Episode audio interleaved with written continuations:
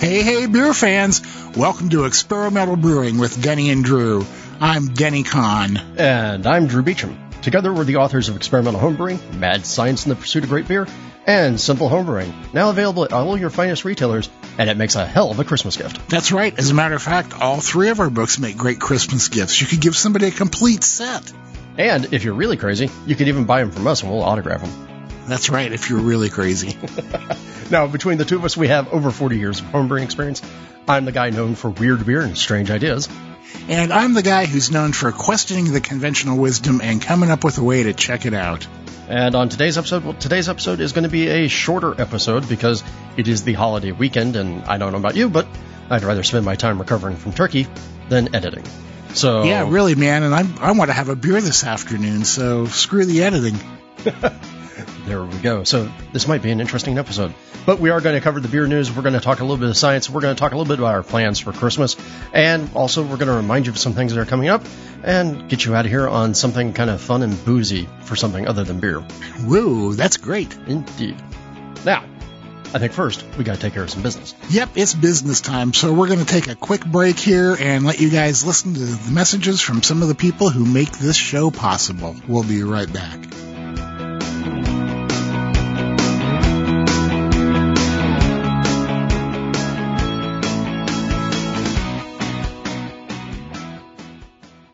This episode is brought to you by Pico Brew, makers of the Zymatic and Pico brewing systems. The brewing systems of the future are here now. Discover how easy and rewarding it is to make great beer with Pico Brew. And by Craftmeister and BTF Iodophor. When you absolutely positively need to make every surface clean, bust out the cleaners with professional power and homebrewer safety. Make better beer with better chemistry. Choose Craftmeister. And by the American Homebrewers Association, organizers of Learn to Homebrew Day, a nationwide celebration of homebrewing held every year on the first Saturday of November. To find a brew site near you or to host your own Learn to Homebrew Day gathering, visit homebrewersassociation.org. And by you, our listeners. Go to experimentalbrew.com to help support us. Click on the Patreon link to donate whatever amount you'd like to help support us and our charities. Click on the Brew Your Own magazine link to subscribe to BYO. Or click on the HA link to join the American Homebrewers Association and receive a subscription to Zymurgy magazine. Part of the proceeds from those go to help support the podcast. Thanks for your support.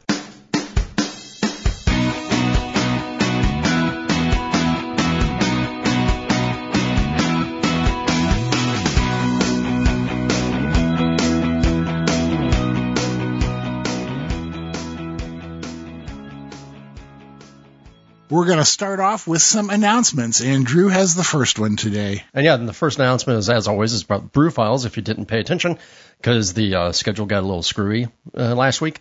The episode came out on Friday, and it was episode 76, uh, called basically in Drew's garage, where Denny was in my garage tasting my beers and kind of an interesting space. You know what? And I really appreciated the Zappa reference in the title. I try. Um, but uh, but no, the the the whole thing was great fun. I, I mean, obviously we don't get to spend a lot of time together, you know, in person, but it's always nice to be able to sit down and have a beer and well play with new toys and try some interesting beers. And I think it was really good that we had four beverages, three of which were pretty damn good, and one of which was well, not not bad. It, just didn't, no, it didn't hit the mark. Yeah, exactly, exactly, man. Uh, you know, and I thought it was very interesting that we uh, tasted my beers up in Seattle and tasted your beers down there, and we've been actually been doing a fair number of episodes tasting each other's beers, and uh, I hope that uh, it gives people the impression that we aren't really brewing gods. Yeah, well, and I hope that also people are having fun learning from us as we're doing that. So yeah, I, I hope so too. Learn from our mistakes, huh? Yep, exactly. And from our successes. So go back and listen to that episode, and, I included links to Brewers Friends for all the recipes that we talked about in the show. Cool. And we want to remind you that our next episode is one of our all Q&A shows, a very special holiday show coming out December 18th. So please send in your questions. We need to get them in here by December 12th. You can do it via email, questions at experimentalbrew.com. You can shoot them to us on Facebook and you can uh, send us a text message or voicemail at 626 765 1ALE. Yes, I always love doing the Q and A shows. They're so much fun. So make sure we have Yeah. content to talk about. Yeah, and I I think that people really enjoy them too uh, because uh, they learn stuff and they get to see us floundering around trying to figure out what the heck we're talking about. I like pretending that I know what I'm talking about, so I'm okay with that. We're so good at it. We get a lot of practice. Exactly. And don't forget that you can support the podcast by leaving us a review in Apple Podcasts. You can click the AHA, Amazon, Brewers Friends, or BYO links on the website, and by going to Patreon and pledging a buck or two or more to our charitable cause, which for this part of the year, and it's the last month of this, is It is called Chat with Champs. It's an organization that helps kids going through cancer treatments by connecting them with champions so that they always have people they can talk to who support them. Uh, it's a, a great, great organization and kids with cancer are something that we love to uh, give our support to. If anybody deserves it, they do. So please send us a few bucks by going to our website, experimentalbrew.com, click on the Patreon link, give what you can, and we will pass it along to them. We've been averaging, oh, maybe like around 11, 1200 bucks every six months for our charities. So please get on board and give us a hand with that. Amen. All right. And now it's time for your feedback. Oh, I love it when you make your voice do that. I would do it with my boss, but I think they find it too intimidating. so we had one piece of feedback uh, from listener Jeff Hargrave who wrote in about the last call event that we talked about in the last episode. The, this was the event done at the Smithsonian with Theresa McCulla and uh, Fritz Maytag and Jack McAuliffe and Steve Grossman and, and the works. Uh, just kind of coming together and celebrating the new exhibit that they've put together. And Jeff uh, wrote in to say, I just caught your podcast comments on the Smithsonian Last Call event a couple of weeks ago. I caught Theresa's speech in Providence, which is, uh, she spoke at the HomebrewCon there, and she sold me on the DC event. I just wanted to nerd out with you guys as it was one of those events where on one hand, you can't believe what's happening and want to tell all your friends about the royalty you're seeing. But on the other hand, you fully appreciate that beer famous does not equal famous. Yes. The sold out evening started with an hour of beer tastings. Uh, think a small, intimate beer fest. Uh, from Sierra Nevada, Dogfish Head, New Belgium, uh, Raleigh, who had brewed a new Albion, and that was Jack McAuliffe's brewery, uh, and Anchor. During this portion, some artifacts were on display, such as Sam's football game of 60 minute IPA fame. This was the electric uh, table game that uh, shook Right. the hops in continuously. Yep. Um, and you could wander back to check out the museum's new brewing display, which was a small feature in the wine exhibit, which itself was a small exhibit in the food exhibit. Yep, that's right. Uh, beer inside of wine inside of food. It's like a turducken of museums. I love that. The beer fest was followed by a one hour panel discussion, which per attach was Michael, Charlie, Ken, and Fritz and Theresa. In the crowd was Kim Jordan uh, from New Belgium. Uh, couldn't find her afterwards to say hi, which would have made for a good story given the recent New Belgium news. Remember last time we uh, talked, or actually, did we even cover it? New Belgium has agreed to sell, uh, or at least they've put the offer to their employees to uh, sell to, I think it was Kirin. Yep, that's it. And so uh, that'll be really interesting to see. Kirin, uh, Kirin and Sapporo both seem to actually do pretty well at respecting their brewery's origins. Yeah, yeah. If you're going to sell, those are pretty benign organizations to sell to. Uh, the Odell founders were in the crowd, and Jack also from New Albion. Uh, and it says here, naturally, Jack was referenced most often by Theresa and the panelists. The panelists took turns weighing in on Theresa's questions, recounting mostly the early days. If there's audio somewhere, it's worth hearing, and yes, I would love to hear this audio. yeah. Uh, the you couldn't write it any better highlight was towards the end during Q&A with the crowd. The question isn't important, but they did bring Jack a mic in the audience to weigh in. He humbly deflected whatever the question was, saying something about his daughter, seated next to him, is the one who is New Albion brew- Brewing these days. And I think she has a Twitter handle, something like uh, Brewing Daughter, uh, on uh, so you can find her uh, fairly easily. Uh, and so he goes on to say, she took the mic and said, Dad, I'm just here because of you. To which he didn't me- miss a beat and said, I think we're all here because of me. Yeah, and in a way, that's kind of true, huh? Yeah, it, I mean, uh, a lot of people give credit to Fritz Maytag for kind of starting up the the American craft beer movement when he bought uh, Anchor just before it went out of business in the late 60s. Uh, but Jack is the one who founded the first new brewing company and, and founded what really we would all recognize as a microbrewery these days. Um, It was only operational, I think, for four years, four six years. Um, Not, yeah, not very not long. very long. Yep. Um, but she, uh, he goes on to say the crowd broke out into applause, and Theresa knew that this was the moment to end the panel discussion. Yes, always go out on a high note. And says uh, following the discussion was more beer and hors d'oeuvres. Um, at that point, I'm proud to say I clinked glasses with Jack, got my picture with a billionaire, uh, aka Ken Grossman, and then generally stood back with my buddy and toasted over what a cool experience we had partaken in. Then we found a craft beer bar and continued the evening. It's what the panelists would have wanted. And yes, it was. Wow, that's that's really cool, Jeff. Thanks for uh, writing in and giving us the rundown on the event. Uh, you were lucky to have been there, man. Yeah, and if anybody knows where you can find audio of that, I'm assuming the Smithsonian has audio of it, uh, because why wouldn't they? Um, then we, I would love to be able to get to hear it. Yeah, that would be that would be amazing, wouldn't it? Yep. And now having spoken about all this beer and beer drinking and beer history, I think it's time for me to go have a beer. Let's head over to the pub and uh, we'll have a couple beers and talk about the beer life. Stick around, we're going to be right back. This episode is brought to you by Brewers Publications, publisher of beer and brewing books that help millions of brewers improve their craft. Visit brewerspublications.com to explore their catalog of trusted brewing resources.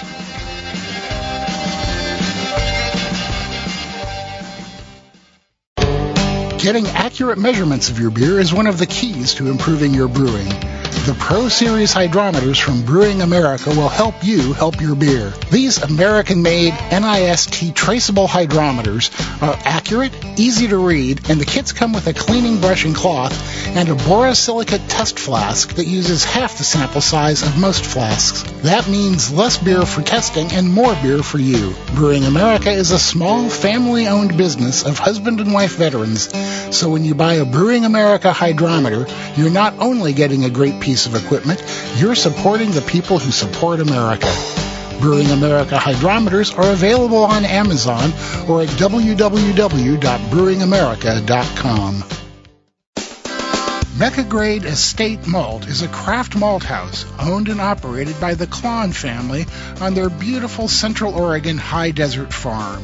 Their eighth generation Oregon farming family grows and malts all of their own specialty grain, creating malts that are rare, remarkable, and bursting with flavor. Malt is the foundation of your beer, so why settle? The best beers deserve Mecca Grade. For more information, please visit meccagrade.com.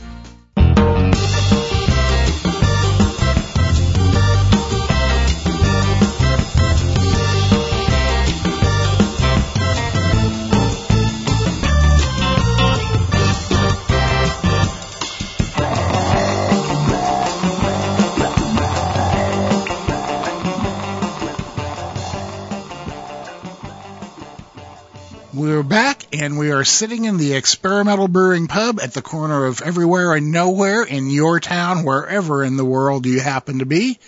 And we are having a couple beers. And, uh, Drew, what are you drinking there? Well, I decided I'd bring it back around to the brew files, and I just went and got a keg of this uh, for tomorrow's club meeting so that I can pour it for everybody there. But I got a keg of the uh, Quashing Falcons, and of course I had to pour myself a QC glass, and that's Oh, uh, of course, man. yeah, and that's the Quashing Falcons from Transplants Brewing Company, which was the butternut squash saison recipe that you heard us talking about. Uh, well, I think a couple of episodes back on uh, on the Brew Files. So it, you know, it's a it's a really interesting beer, uh, and I'm really actually super happy with how it came out because it does have some squashy tones to it. You know, you do get that kind of roast vegetable uh, piece to it, but without the without that green jalapeno thing that you get a lot of times from peels and it has a wonderful mellow spiciness to it that of course it's all from the east so i like that approach Wow. Yeah, man. You know, there's something about butternut squash and beer that just seems right. well and like i posted a, a, picture of the keg the other day and uh somebody somebody had a, a a mixed reaction to it like i can't imagine it working but of course you run with good brewers so Yeah, And- right. I mean, to me, look, it's squash. It's uh, it's squash. It's got starch, which we make into sugar, which then the yeast are happily going to chew on. So it's not the weirdest thing by far that anybody's ever thrown into a beer. Well, you know what? And maybe the fact that I've been cooking with butternut squash lately too, so I really have uh, that flavor firmly implanted in my head. Oh yeah, yeah, I, yeah. I just had my roasted butternut squash, and I think tomorrow I'm going to turn it into soup. So Cool. Yeah, well, and speaking of things that you can't imagine will work, but they really do, at a recent Alesong release, they were pairing their beers with uh, Rogue cheeses, uh, Rogue Creamery, not Rogue Brewery, uh, here in Oregon. Rogue just uh, won an award uh, as the best blue cheese in the world at a French competition. And one of the beers that they were serving that day was their raspberry rhino suit. Uh, this is uh, an imperial milk stout, and uh, this one was aged on raspberries. And they were pairing it with a Rogue Creamery smoky blue cheese, which is one of their blue cheeses that had been smoked with hazelnut shells of all things. hmm. Uh, yeah, I know, man. I saw that pairing listed, and my first reaction was, "Oh, this is gonna be really weird." well, well- that's just a lot of intense flavors. Yeah, it is. It really is. But let me tell you, this is maybe one of the best beer and food pairings I have ever had. Uh, the the funkiness and the smoke from the blue cheese kind of just balanced each other out perfectly. And when you took a bite of the blue cheese and then uh, drank some of the raspberry uh, imperial uh, milk stout afterwards, it, it was one of those things that just worked beautifully. The chocolate and the raspberry flavors from the beer, no chocolate in the beer, of course, um, went so well with the smoky blue that it was beyond belief. And uh, as a result, we ended up buying uh, several extra bottles of that beer and have been out hitting the markets lately buying the Rogue Smoky Blue also to go with it. Uh, and, uh, you know, like I said, it's one of those things that you just can't imagine it would work, and it turns out being one of the best things you'll ever put in your mouth. That, that is interesting. Now, is Rogue Creamery related to the brewery? Is, is it the same? No, no, No, it's- uh, it's it's down on the Rogue River, right? Ah. Um, in, in southern Oregon, uh, you know, or in the Rogue River uh, vicinity. Uh, Rogue Brewery, I think maybe actually had gotten the name because they started off in southern Oregon, uh, kind of in the Rogue River uh, vicinity, and then moved out to the coast, and they kind of took the Rogue to mean uh, an attitude as opposed to a river. There you go. That works. But Yeah. I'm I'm fascinated by the idea of a smoked blue cheese because that does that just does sound really intense. You know what, man? I'll see if I can get some down there to you. Mmm, cheese. yeah, right.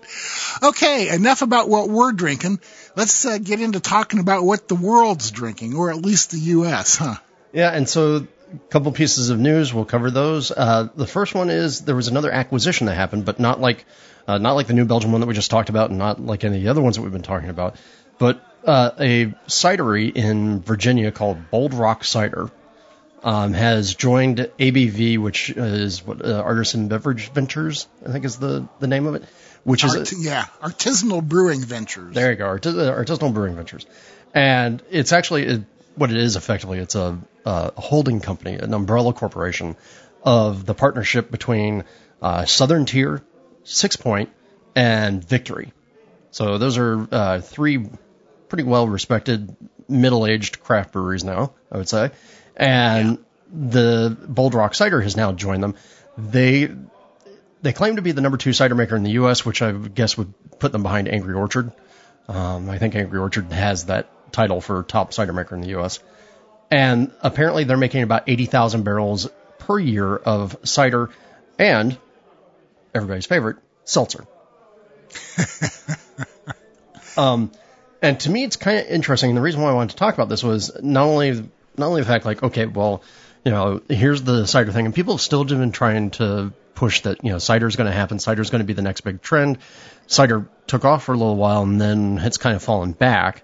And I think most of the people who were going to cider because they wanted something that was sort of more healthy, more natural, or more uh, gluten free have moved on to seltzer, which is the reason why I thought it was interesting that they talk about the fact that uh, Bold Rock also makes seltzer. And now I'm wondering what's the what's the percentage? Yeah, you know, um, I think that a lot of people are going for cider just because it's lighter. You know, it doesn't have the calories that beer does. Uh, you know, I know that on my non-beer days here, uh, I'll either have a glass of wine or a cider uh, because mm-hmm. that way I can still have a nice drink and uh, not have to worry about the extra calories from uh, all the carbs in it. And I do think it's interesting reading the uh, press release about the merger because, oh boy, has it proved that there's uh, some hardcore businessy types and marketing types behind this one because they're like, yeah. Uh, Boulder Rock's 80,000 barrels of craft cider and seltzer solidifies ABV's position as one of the nation's top 10 regional craft adult alcohol beverage platforms. craft adult beverage alcohol platforms. That is only a term that a business person can come up with. yeah, right, right, exactly, man. Craft adult beverage platform. but you know, I I always say brewing is a business, and you have to think of it that way. You can't get wrapped up in the romance of the fact that you're making this great beer or cider or something like that. So I guess you know I can't really complain when they do what I tell them they should do. Yeah, agreed. And I mean, at least in this particular case, yeah, we're still inside of an umbrella corporation that is, you know, not uh, well not as nefarious. yeah, right, exactly. Well, it, it kind of reminds me like of the the Craft Brew Alliance here in the Northwest that has been putting together coalitions like this. Mm-hmm. Yep, and uh, yeah, and of course, yeah, now CBA owned by Anheuser Busch, so. Yeah, right. Well, then there's that. Yeah. All right. Well, and that's uh, that's in the world of cider and whatnot. But there was also another piece I, that I was reading about from Growler Mag about, uh, I guess the way they put it is the death of a beer right? Yeah, yeah, really, man. And I, and I found this very interesting because I can really see both sides of this. Uh, you know, the articles about how brewers who have built their reputations on a particular uh, beer brand have have had to kill it off and and move on to something else because that's what the market wants. And again, you know, we're getting back to my thing saying, well, it's a business after all, darn it. And so you got to give the market what they want. But from a personal perspective, I still bemoan the, the loss of a lot of these basic core beers that so many breweries started with because I love them and that's what got me into the brewery in the first place. Yeah, and the primary example that they're talking about here was like uh, Surly, uh, which in the winter of last year killed off two of their sort of core brands that they'd, I believe, pretty much launched with. One of which was uh, their Bender Oatmeal Brown Ale, and then also their Cynic, which was their Belgian style pale ale. And I just remember I really liked Bender. Bender was really nice, and they had a they had a statement on it here. It says here. Uh, the reality of the craft beer industry in 2019 is that there are literally thousands of breweries vying for limited shelf space. Very true. Certain beer styles simply don't move at the velocity of others, and those styles will get the short end of the stick on the market. Continuing to can Cynic and Bender, despite how much we love them, was throwing good money after bad. And it's a very fair point. I mean, I've bemoaned here on the, the podcast before about, you know, one of my favorite beers, Solidarity from Eagle Rock, was discontinued in a business decision because while people in the beer industry loved it and bartenders loved it, they couldn't get the general populace to go buy essentially a dark mild. So, yeah, it's it's unfortunate. I think the other side of it is, to me is it also feels like the industry continues to be uh, forced to create something new all the time. Uh, forced to sort of you know do do a little bit more of a dance and bring some sort of new expression of flavor to us. Uh, I just sometimes I, I really am sad that that comes at a cost. Yeah, yeah, uh, it is sad that uh, that new means you have to give up on the old. But again, it's a business, and that's the way it works. Uh, but doesn't mean I have to like it. Yep. Nope. I agree. But it's really interesting this article in the Growler because it I mean it has a, a Minnesota focus, but they're also talking about where uh, some of these decisions they're the breweries are learning that they have to make these decisions a lot faster. It's not just, hey, you know, we we brought a new beer out, now we got to go kill it and go bring another one. It's also sometimes uh, breweries will bring beers on board to have something big as like a new opportunity, uh, something that they think is going to be really good. And again, they use Surly as an example here, where they had had a beer called uh, Hop Shifter, which right. was a gluten reduced IPA. So trying to go after that that part of the market that's concerned about gluten consumption, and they let it live for about five months before they killed it because it just never it, it never really took off in the way that they were expecting it to. And they actually said that they were learning from it from that experience because they really should have killed it off after three months. you know, and I think that this is this is uh, kind of to, for me the the basic issue is that you bring out something new, you kill off something old for it, and then the new stuff doesn't take off. So where does that leave you? It, it's difficult to try and guess what the market is going to go for. Yep, and they do also have a counterexample in here, also from that region, Summit, where Summit has uh, I mean, really kind of doubled down on their flagships and continue to use their flagships as their as their market drivers. Right. So, yeah. kind of interesting. The article closes by saying consumers hold the power. Choosing a classic over the sour, sweet, or quirky is crucial for keeping a brand alive. When there's a brew you'd like to see on shelves year after year, buy it. When there's a brew you claim is your favorite, don't be finicky, drink it. Behind every good beer is a story. Consumers decide which stories live on. Uh, very true, man. You vote with your pocketbooks uh, when it comes to buying beer.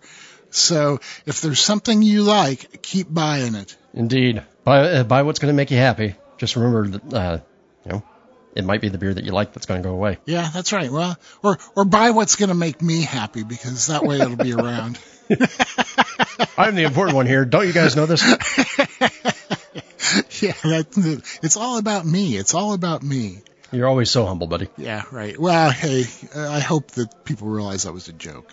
Yes. It's it's actually all about Drew, and we try and do everything we can to make sure Drew's happy. Please. All right. So, speaking of things that make me happy, I like seeing uh, uh, corporations uh, step in it sometimes, and there's a lot of stuff.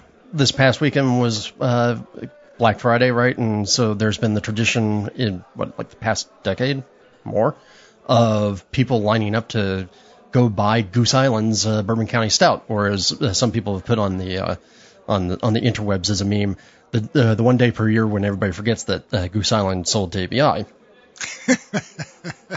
yeah. And they've been doing these games where they've been playing where it's not just the original uh, Bourbon County Stout, but now they have all these variants and they have the proprietor series and the rares and all these variants, and they've effectively turned it into a, a game of Pokemon. And you see these lines of people just in the Chicago winter, lined up outside of a liquor store in the morning, trying to uh, trying to go get a, a bottle. Um, now that wouldn't be very newsworthy because that's been a thing that's going on for a while. Although people are talking about that that whole phenomenon seems to be dying back to just Chicago, and you can go to other parts of the country and find the rares and everything else on the shelf uh, without having to wait in line. But what kicked off the attention to this year's season about it was uh, author for the Chicago Tribune, reporter for the Chicago Tribune, uh, Josh Noel, who has uh, the Twitter handle of Hop Notes, and he has been covering Goose Island and Bourbon County Stout for years, and wrote a book about it uh, called uh, "Barrel Aged Beer and Selling Out," which may have been the reason that this happened. ABI or Goose Island or some, well or somebody in that chain decided that they weren't going to re- they weren't going to invite their local reporter, who'd been covering this event forever and ever, to the private press only uh, release tasting. They purposely excluded him. Like, and so he he just started asking questions, like, "What's going on here?" And his his take was sort of bemused by it because he's like, I, "Look, I've had a good relationship with the Goose Island folks, and I felt like I was fair in the book."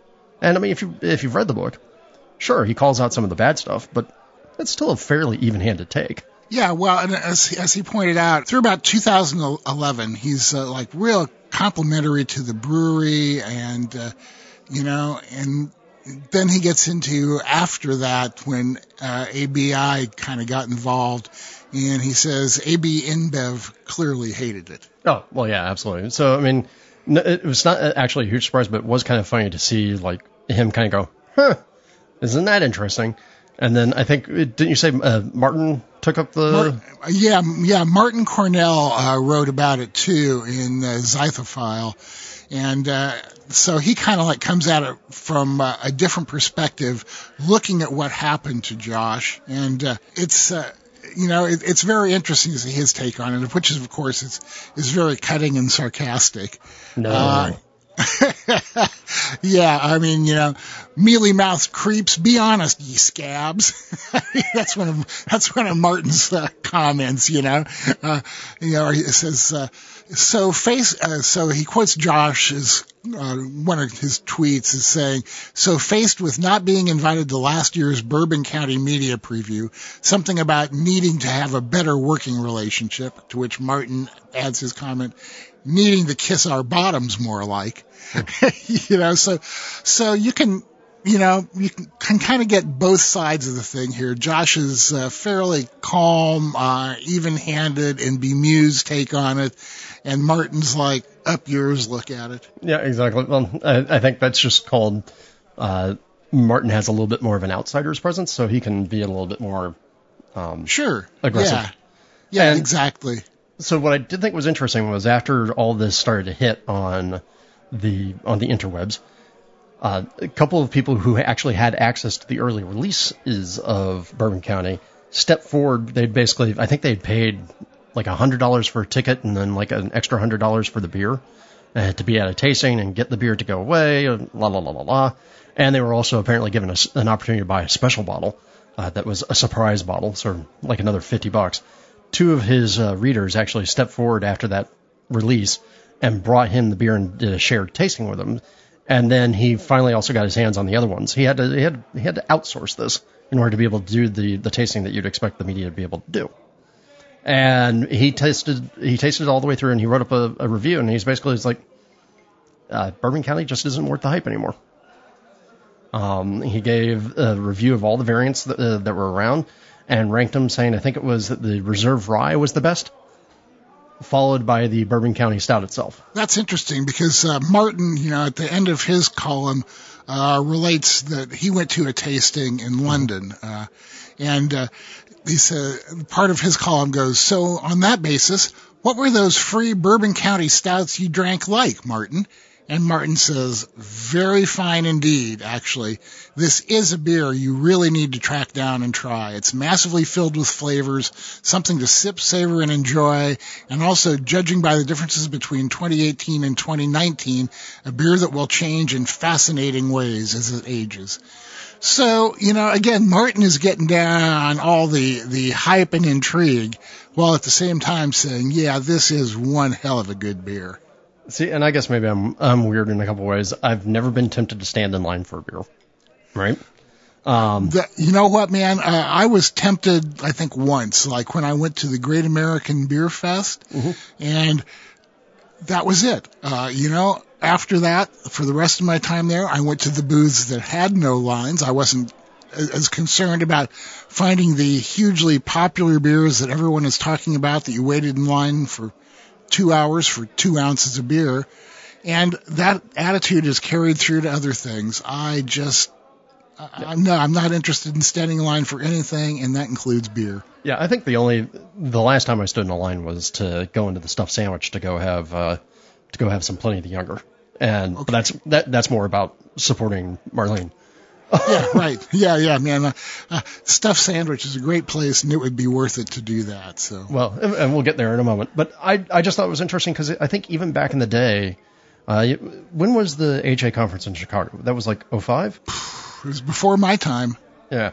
So uh, somewhere about there, I went to the Chicago conference and I was super excited and I went to Goose Island and oh hey look at that they had the Bourbon County Stout on on tap and I tried it and even back then I felt like I had had better versions of that same idea. So Oakshire here uh, in Eugene does a big barrel aged beer festival every year, and uh, they have brought in Bourbon County Stout, Hunahpu, those kinds of things, and those are very very good beers. But I have to think that if you're standing in line for hours for something like that, maybe you need to go out there and examine some of the other very very good beers that are out there uh, instead. Yep. So there we go. Kind of, uh, kind of interesting. I would love to know if there's, you know, who amongst our listeners has stood in line for the Bourbon County Stout. If anybody's still doing it, if you consider it worth worthwhile, and what you thought about the beers. Now, the other thing that uh, Josh did note was that this year's lineup was better than last year's.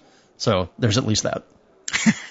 There's at least that. Okay, we've been talking about uh, drinking beer. How about if we head over to the brewery and talk about making beer? Absolutely. And some more All right. beer. okay, we're going to take a quick break here, and when we come back, we'll be in the brewery. So we'll see you in a couple minutes. When I'm done brewing, I want to be done brewing, not waiting around for my wort to cool. With the Hydra, the Corny Pillar, and the other great chillers from Jaded, I can be done when I'm done. No more waiting 20 minutes for the wort to cool enough to add Whirlpool hops. No more messing with cleaning and sanitizing counterflow or plate chillers. With the super fast immersion chillers from Jaded, you can chill your wort in minutes without all the hassle. Jaded chillers aren't just works of art, they're the fastest, most effective chillers you can buy. Check them out at jadedbrewing.com. Yakima Chief Hops is a 100% grower-owned global hop supplier located in the Pacific Northwest with a mission to connect family farms to the world's finest brewers. With their new online store, YCH products are now available wherever brewers choose to shop. Browse the aisles of your local homebrew store or buy direct from YCH at shop.yakimachief.com. Also, experience the new YCH Mobile Solutions app, a free, sustainable alternative to the popular hop variety handbook with information on more than 120 hop varieties to help you make the best beer possible. Available now in the Apple Store or at Google Play.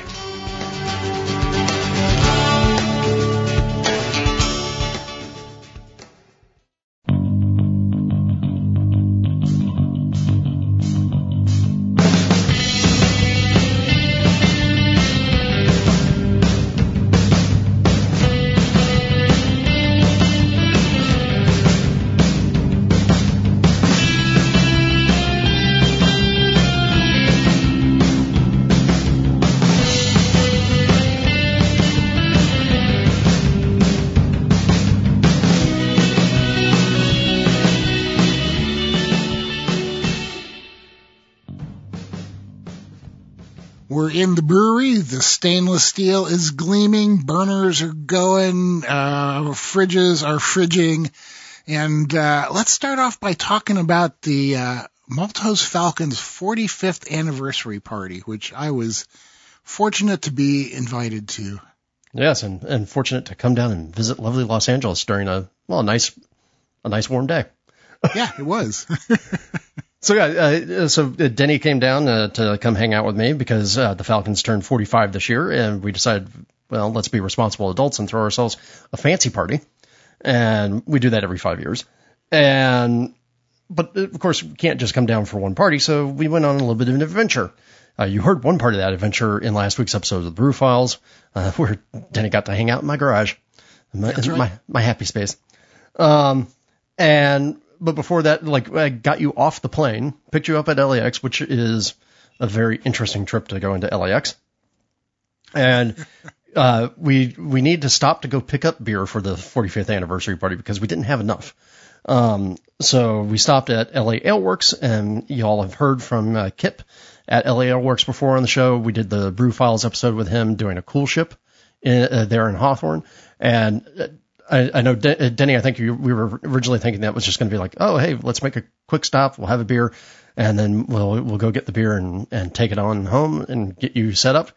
But it turned into a little bit of a well, a little bit of a, a deal. Uh, LA Ale Works was was great. Uh, very comfortable little patio out back where we sat and had a beer, and uh, I had a chance to meet Kip, a, a really wonderful guy, gracious host.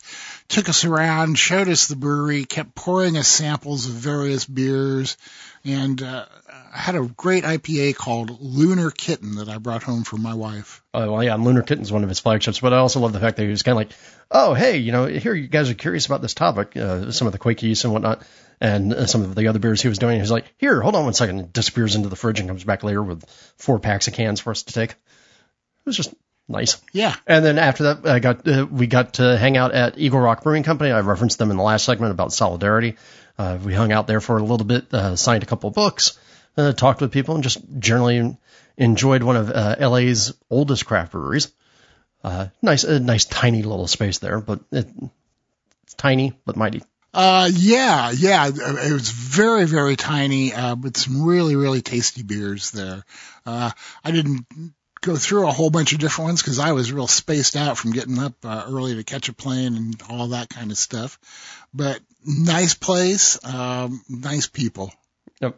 Uh, an interesting neighborhood. Um, yeah. but I think the, I don't know about you, besides the party, I think the highlight of the trip and, you know, my other happy spot was when I got to take you over to the sandwich. And, yeah, yeah, the, the stuffed sandwich that uh, you've been telling me about for so many years. I finally got a chance to go there. Had uh, it was what was that? Was it a cheesesteak that they had? Uh, no, oh, what was, it, was the sandwich? It well, was no, really I, different. Yeah, no, you had the pastrami. The, the, San, the San Gabriel style, style pastrami. That's right, because it's pastrami with a dip, like you would get in a French dip or something, and it was it was absolutely delicious and great, great beer selection. I, I had a local West Coast IPA. I don't even remember what it was yet. Uh, unfortunately, I could only have one beer there because we were on our way to the party and a book signing and all this other stuff. So uh, I kind of had to be more temperate than normal. Well, yeah, and of course we hung out by. You got to hang out with one of my favorite people in the world, Marlene. Yeah, uh, who was just great is an amazing host. But if you ever get a chance, you guys have heard episodes uh, recorded at the Stuffed Sandwich. So if you ever get a chance to go hang out at the Stuffed Sandwich, you probably really should. And if you are there, uh, send me a message. I may I may need the excuse. He'll show up in about uh, three hours because uh, even though it's close by, those are LA freeways. That's not true. I live I live 15 minutes from the sandwich by Surface Street. Um, yeah but yeah, we went we went on. We did a book signing at my my homebrew shop, the Home Beer Wine Cheese Making Shop uh, over there in Woodland Hills, which is also another tiny but mighty place. Um, and you know, kind of an interesting comparison between uh, that that space and Micro that we were at the the week prior. Yeah, yeah, uh, very very different places. Yeah, it's like uh, my my shop is you know very old, very old school, uh, kind of Warren esque in a few ways.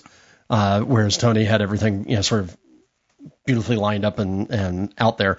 But it's still it's it's my my shop. It opened in 1972 and uh, it still has all the ingredients that uh, that every homebrewer can need. I thought you were going to say still has all the ingredients from 1972. No, stop. but and then and then finally we made it to the party. Uh, Drew went and set up.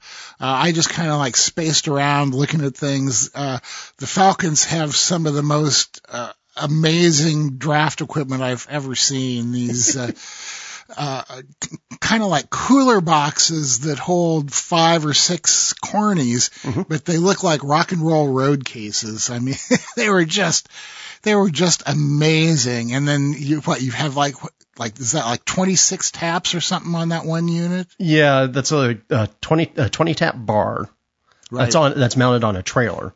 So the, all you have to do is hitch it up to your truck, roll it into a spot and drop it off and, you know, Bob's your uncle. And, and then you, and then hook one of these uh, coolers full of cornies up to it. I mean, mm-hmm. it was these guys uh, have um, obviously done this before, and they knew what they were doing. Just a few uh, times. Yeah, I think yeah, we ended right. up having something like 46 beers on tap. Was it 46? I was going to say 42, but I mean that was commercial beers and home brews. Yep. Uh, I, I tasted uh, tasted a few of the home brews, but I have to admit that I just got hooked on the Sierra Nevada celebration that had just come out. It was fresh, it was delicious, and I just had to keep going back to that. Well, and let's set that up because we had two speakers at the event. Uh, one of whom you hear from all the time around here, uh, aka Mr. Conn. But the other one was uh, Steve Grossman, the other Grossman brother, uh, who is been kind of an executive with Sierra Nevada for a very long time and kind of helps run LA and Southern California for him.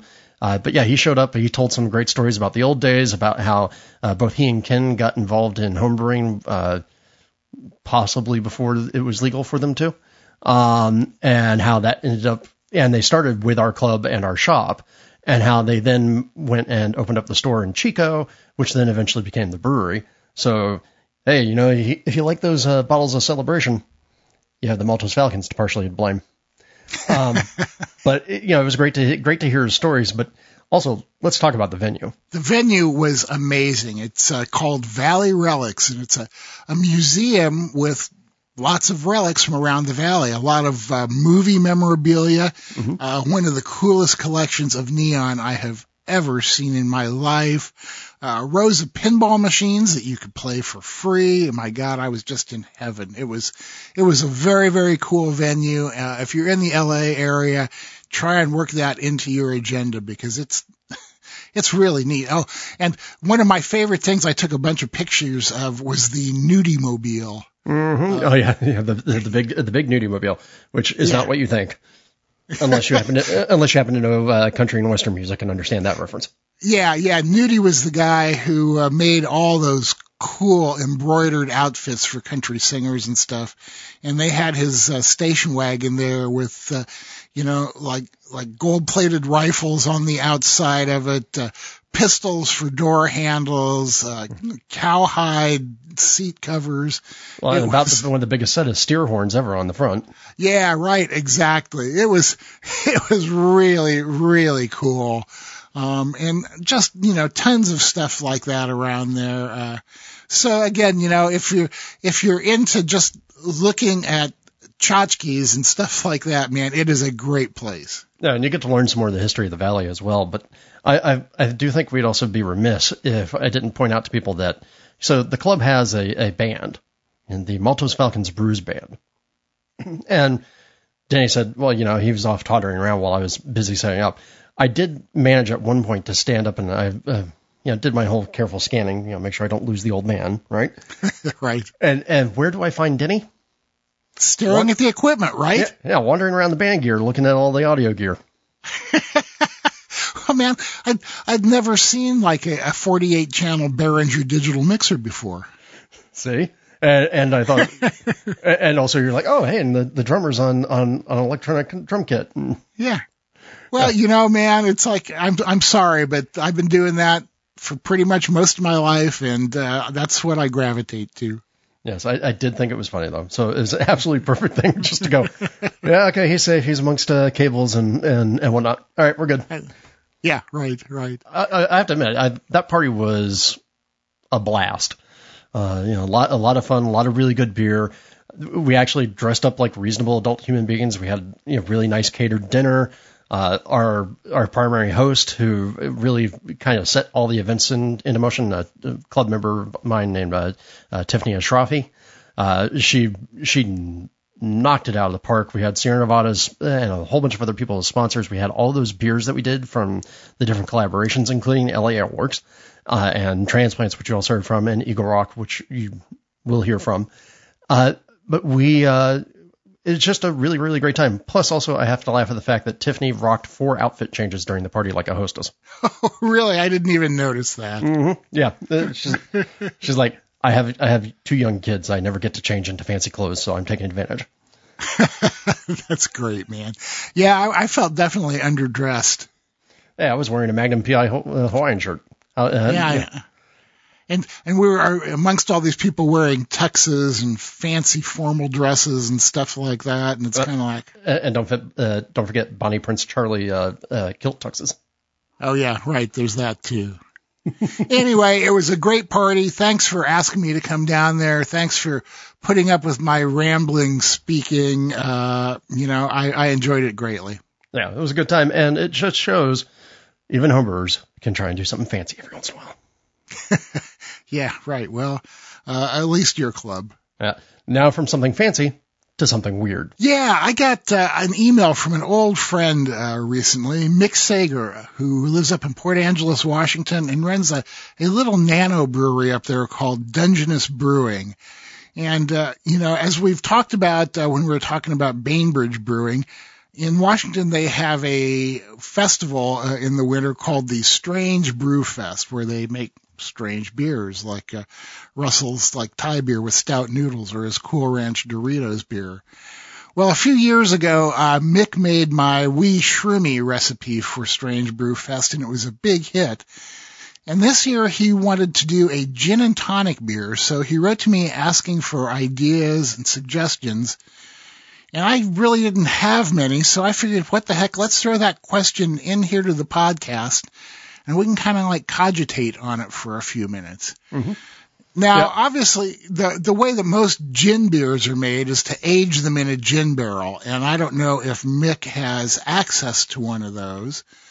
So, how would you go about making a gin and tonic beer? Yeah, I've given a lot of thought to this because, as I've talked about on the podcast in the past, um, I tend to drink a lot of gin and tonics, so it's probably my cocktail of choice. Now, Right. to me, you got a couple things that you got to think about, right? So, you think about what a gin and tonic is. It's a dry, crisp, and bitter, citrusy uh, drink, right? You know, kind of like a Collins with some more character Right. uh, and also usually a little less sugar, hopefully. Um, so to me, you've got four component flavors that you have to capture. So one's the juniper, right? Since that's the primary flavor in gin. Right. Uh, and of course you can you can get fancy and throw in all other sorts of uh, aromatics because people do. Um, lime, because to me it's not a gin and tonic without just a little bit of lime. right. Uh, you've I like bitters, but not a lot of people do, so whatever. Um, and then you've got the other one is the uh, cinchona bark, which is the the element that gives tonic its color and gives it that bitter metallic quinine thing. hmm So you got at least three things that you have to have in there. Um, and it has to also be very dry. So on the one hand, my my native running point would always be, hey, let's make a saison out of this. Right. Because you know, and that's kind of where my mind was going too. yeah, I mean, because I, I whatever it is that you do, it has to be amazingly sparkling dry. The other idea, of course, you could do a um, like a, a cream ale, but uh, go go aggressive with the fermentation, or you know, because again, you want something that doesn't have a lot of body behind it, and of course, you could also do something like say a, a, a some sort of sparkling low gravity ale. So Yeah, I mean, I I'm kind of like thinking maybe uh, saison with the French saison yeast because I kind of feel like the phenols would kind of support the flavors you're going for. Yeah, I agree, and it's not uh, uh, you're not getting as many of the spice characters with the French saison uh, yeast. And what's kind of cool is that even with the French saison, because of that uh, glycerol production that it does, you'll get a little bit of slickness in the back of the beer that I think will help support up against things like the uh, cinchona bark and the juniper, and give you some apparent body without apparent sweetness. Okay, spell the name of that bark for me. Cinchona, it is, was it the C I N C H I O N A? Okay, okay, and is that something that's available? It is. Uh, well, and actually, wait, hold on. Sorry, I think I misspelled it. Uh, so I just looked it up. C I N C H O N A. And yeah, it is available. It's usually most of the time that you find it, like on Amazon or something, they sell it as a uh, a herbal supplement in capsules. But you can actually find the bark. Now, the way that you use it when you're making tonic water is that you boil that with water and sugar, like in as if though you're making a simple syrup, and then you filter that out. The stuff is incredibly painful to, to work with if you're using the powders, which is the reason why it's better to have a bark that you can kind of more roughly crush. Um, but it's the it, it's the thing that actually makes tonic water a anti-malarial agent. So you would probably want to put it in the boil for a few minutes at Yeah. least. Yeah. And it seems like if you were using the powder, maybe you could bag it or something like that. No, I mean, you have to under- you have to understand it is really super fine. Um, Yeah. I was I- going to say, I, I, I'm making that suggestion never having seen it, so I have no idea what I'm talking about. yeah, it's like you know uh, uh, powderized aspirin, fine. Okay. Um, so it is it, it is available. I mean, you can you can buy it on Amazon. Uh, there are lots of people out there who do things to make their own um, their own tonic water because it turns out you can make a tonic water that's cheaper and probably better than most of the stuff that you can buy, uh, particularly any of the stuff from like Schweppes or Canada Dry. And I mean, a pound of uh, citronella bark is like twenty five to forty bucks. right. And of course, a pound is going to be enough for you to use for a while. Yeah, I mean, Mick, Mick brews on, as, as I recall, maybe like about a half barrel system, something like that. It might, might be a barrel at uh, most, but, uh, you know, so a pound would probably do it. So, okay, so let's, let's go, th- let's look at this. So we, we take, we get the bark and that goes into the boil. What, you think like 15 minutes would be enough? Probably. Yeah. Okay. Juniper. When would that go? Would that go into the boil, or would that be a, a fermentation addition? Well, if we're doing this professionally, and so therefore we can't use uh, uh, tinctures, right? Right. um, Yeah. Yeah. yeah, I would probably put that in also uh, into the boil. Uh, like you know, I probably wouldn't put it in at 15 minutes. Five minutes. Yeah, or or knockout even if you're gonna hold, Yeah. if you have a little bit of a, a hot stand. Uh, Right. Because juniper, uh, the problem with juniper is uh, juniper's the thing that people object to in gin. Uh, it's both its flavor and also the reason why people go, yeah, it tastes like pine trees. Um, so you got to be really careful with it. Yeah. Right. Right. So so if you're going to make this beer, it might be a good idea to do a pilot batch first, huh? yeah, absolutely. And And then and then and then lime. Uh, I'm thinking maybe like lime peel in Mm-hmm. uh, secondary or something like that. yeah, or yeah, or big lime peels in in the keg. Yeah, Yeah. although that might that might give you a little too much character. So yeah, probably secondary is just fine. Um, yeah. Right. And then, yeah, as we said, use the 3711 yeast, so you get a combination of dryness, some spiciness, which can play play off as part of the aromatics of the gin, um, and but still give you an, a little bit of body. And then I think the other key is you have to carbonate the ever living bejesus out of this. Right. Yeah. This, yeah. is, this has got to be carbonation level. Like what? Maybe three volumes. Uh, I'm thinking more like three and a half, four. Wow, that's that's really up there. Yeah. But yeah, so Mick, if you're listening, man, uh, that's that's our suggestions. Uh, I have no idea if it would work for you. Like I said, maybe a pilot batch. Break out the old home brewing system and try a pilot batch first, so that you know it's going to work. So good luck, buddy. I hope it works out for you. Yeah, and by the way, if anybody out there has any any attempts that they've made at doing a gin and tonic type beer, and I'm sure there are a few of you, let us know. Write us at podcast at experimentalbrew.com. We'll include your feedback, and we'll also get to Mick so that Mick can have a better shot at doing uh, doing something strange and good. Yeah, right. You know, and and again, on the homebrew level, if it was me, I'd just pour gin into it. But uh, commercial brewer can't do that.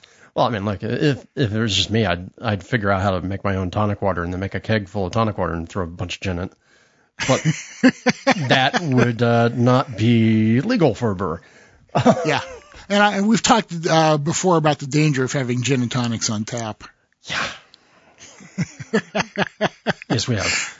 Yeah. But now yeah. let's go to something that we do like to have on tap, um, a little less dangerous and some Christmas time brewing. Uh, I've already started setting up some beers for Christmas because some of those beers that you heard me talk about on that episode with Denny are already starting to go bye bye, as in uh, apparently some uh, mystery gnome is attacking my kegs in the middle of the night and draining them slowly.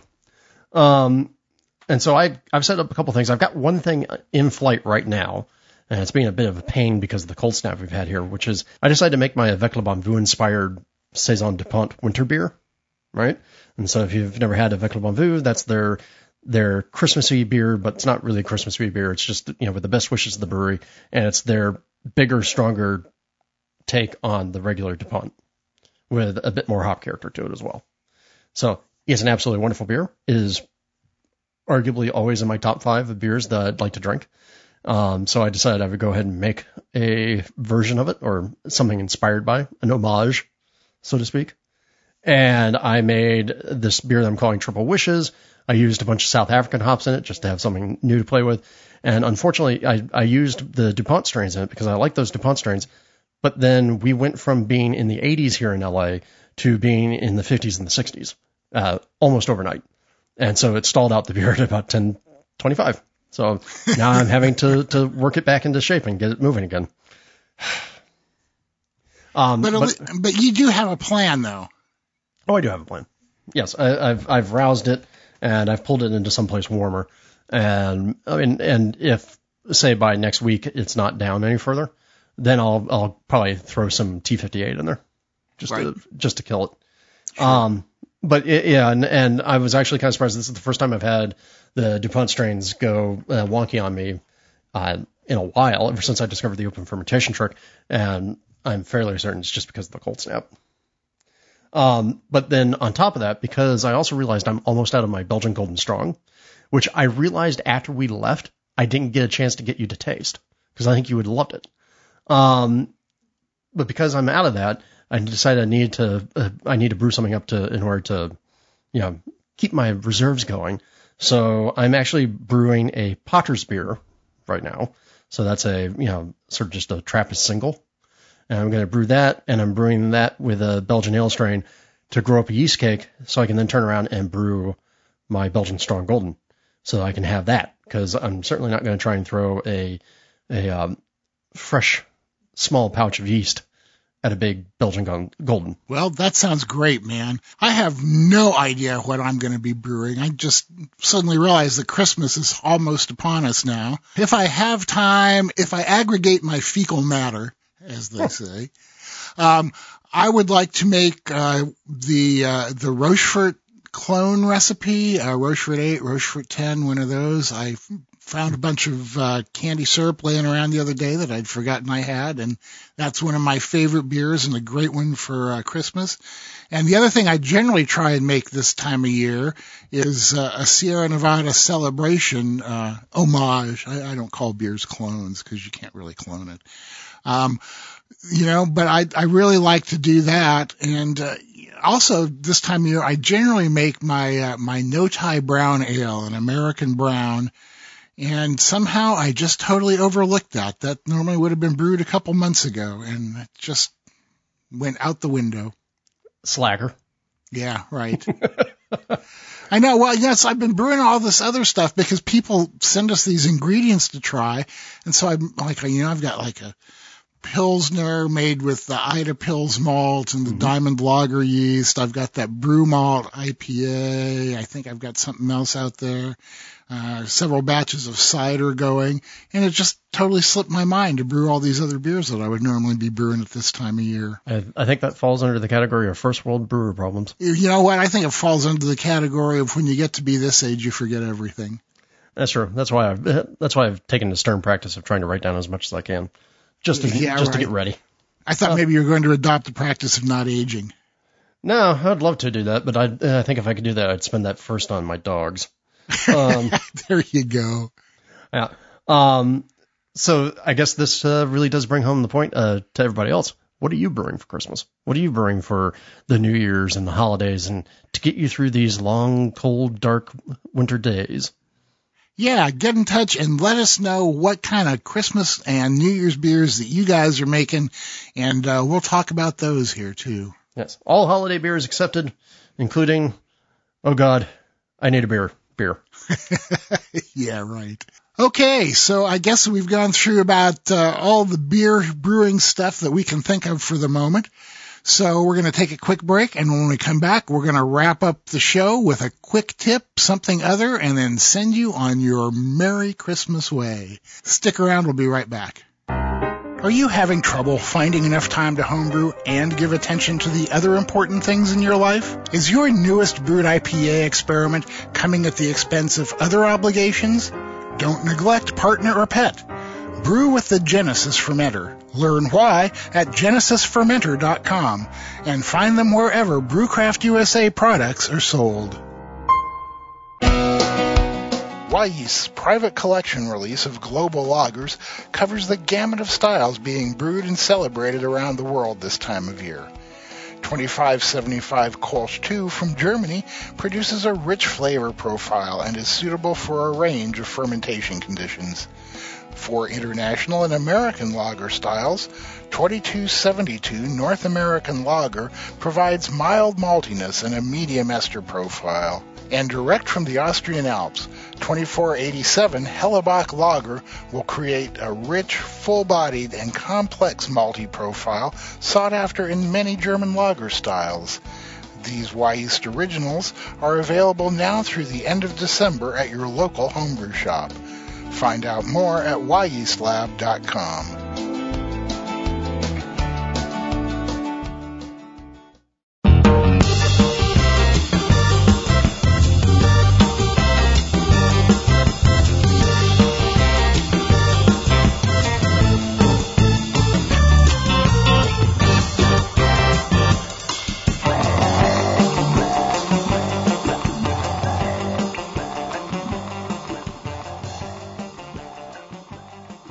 Welcome back. Thanks for listening to those messages. If you do business with any of our sponsors, please let them know that you heard about them here on Experimental Brewing.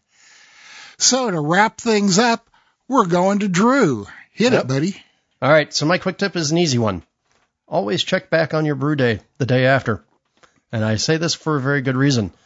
Uh, I find that when I get down to the end of a brew day, you know, and I've been cleaning everything up and I've got things put away, you know, like I'll have my carboys or my kettles or, you know, buckets that I use during the day, like I'll turn them upside down and I'll, I'll let them drip dry overnight. And if I don't remember to come back the next day, you know, those buckets and carboys and like my Grainfather's system will sit upside, uh, upside down the whole time. I don't want them to sit upside down the whole time. You know, I want to get them back into an organized fashion so that they can uh, go live in a corner.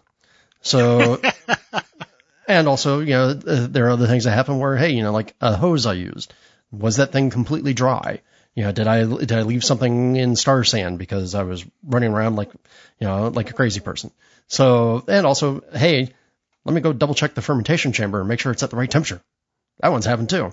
So always go back in the day after your brew day and check out what's going on in your brewery. That's a that's a really good tip, man. And I generally do that, but not always. So I'm going to just try and be more cognizant of the fact I need to do that.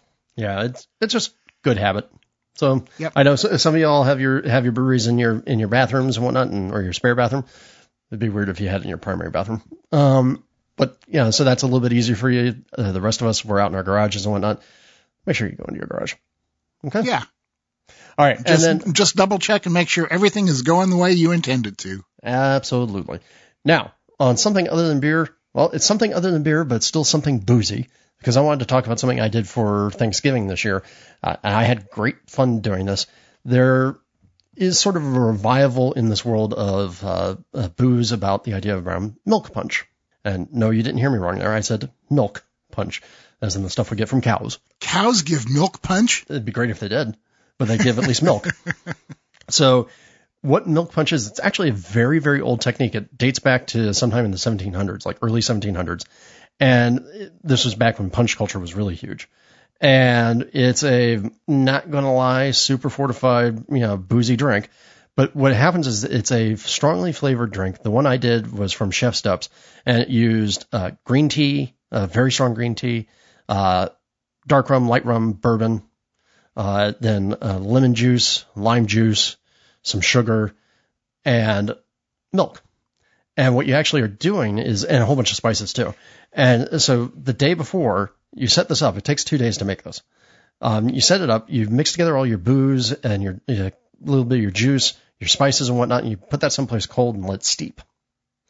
And then the next day, after it's steeped, you drain it out and you filter out all the spices and all the solids, including a bunch of pineapple. I forgot the pineapple. Um, and you strain all that out and put it off to the side. And now what you're left with is a very murky and kind of bitter liquid. And so while you do that, and you let that finish uh, straining, you heat up a quart of milk. And once the milk has come to a boil, but uh, not a raging boil, you turn off the heat and you pour the punch material, so all that booze and a little bit of the juice and whatnot, into the into the milk, and then add some extra lemon and lime juice, and then give it a stir. And guess what you've just made? You've just made Milk punch. well, no, you've made boozy cheese. Because the milk, because the milk starts to instantly Sure. separate into whey and curds. So you let that go for two hours, letting that sort of the casein form those curds, and then you filter the curds out. And so you filter this this punch through a fine mesh strainer, through a coffee filter, through paper towels, whatever it is that you have, to catch all those curds, and then allow the stuff to slowly filter down through the curd bed and drip into the into the your receiving vessel. And what you end up with is what had started as this very dark and bitter and tannic beverage. By the time it's done filtering, is this clear, slightly opalescent yellow punch that has all the tea flavors and the booze flavors with it without any of the harsh bitterness. And it just becomes this super smooth, super easy to drink stuff. And it takes you, like I said, no joke, about two days to put it together. But after that, I just put it in a big old mason jar and stick it in the fridge. And now, whenever you want a cocktail, like for a holiday party, you can grab your mason jar, put, grab a rocks glass, put a nice piece of ice in there, and pour some of your milk punch on it and serve that. Easy peasy. Man, I don't know. It sounds it sounds like more work than I want to go to. I'll just pour some vodka into a glass of milk. Well, that's the nice part. It's not actually milky, right? It's now clear. So, Yeah. So it's a it's a very cool, very uh, fascinating old school thing.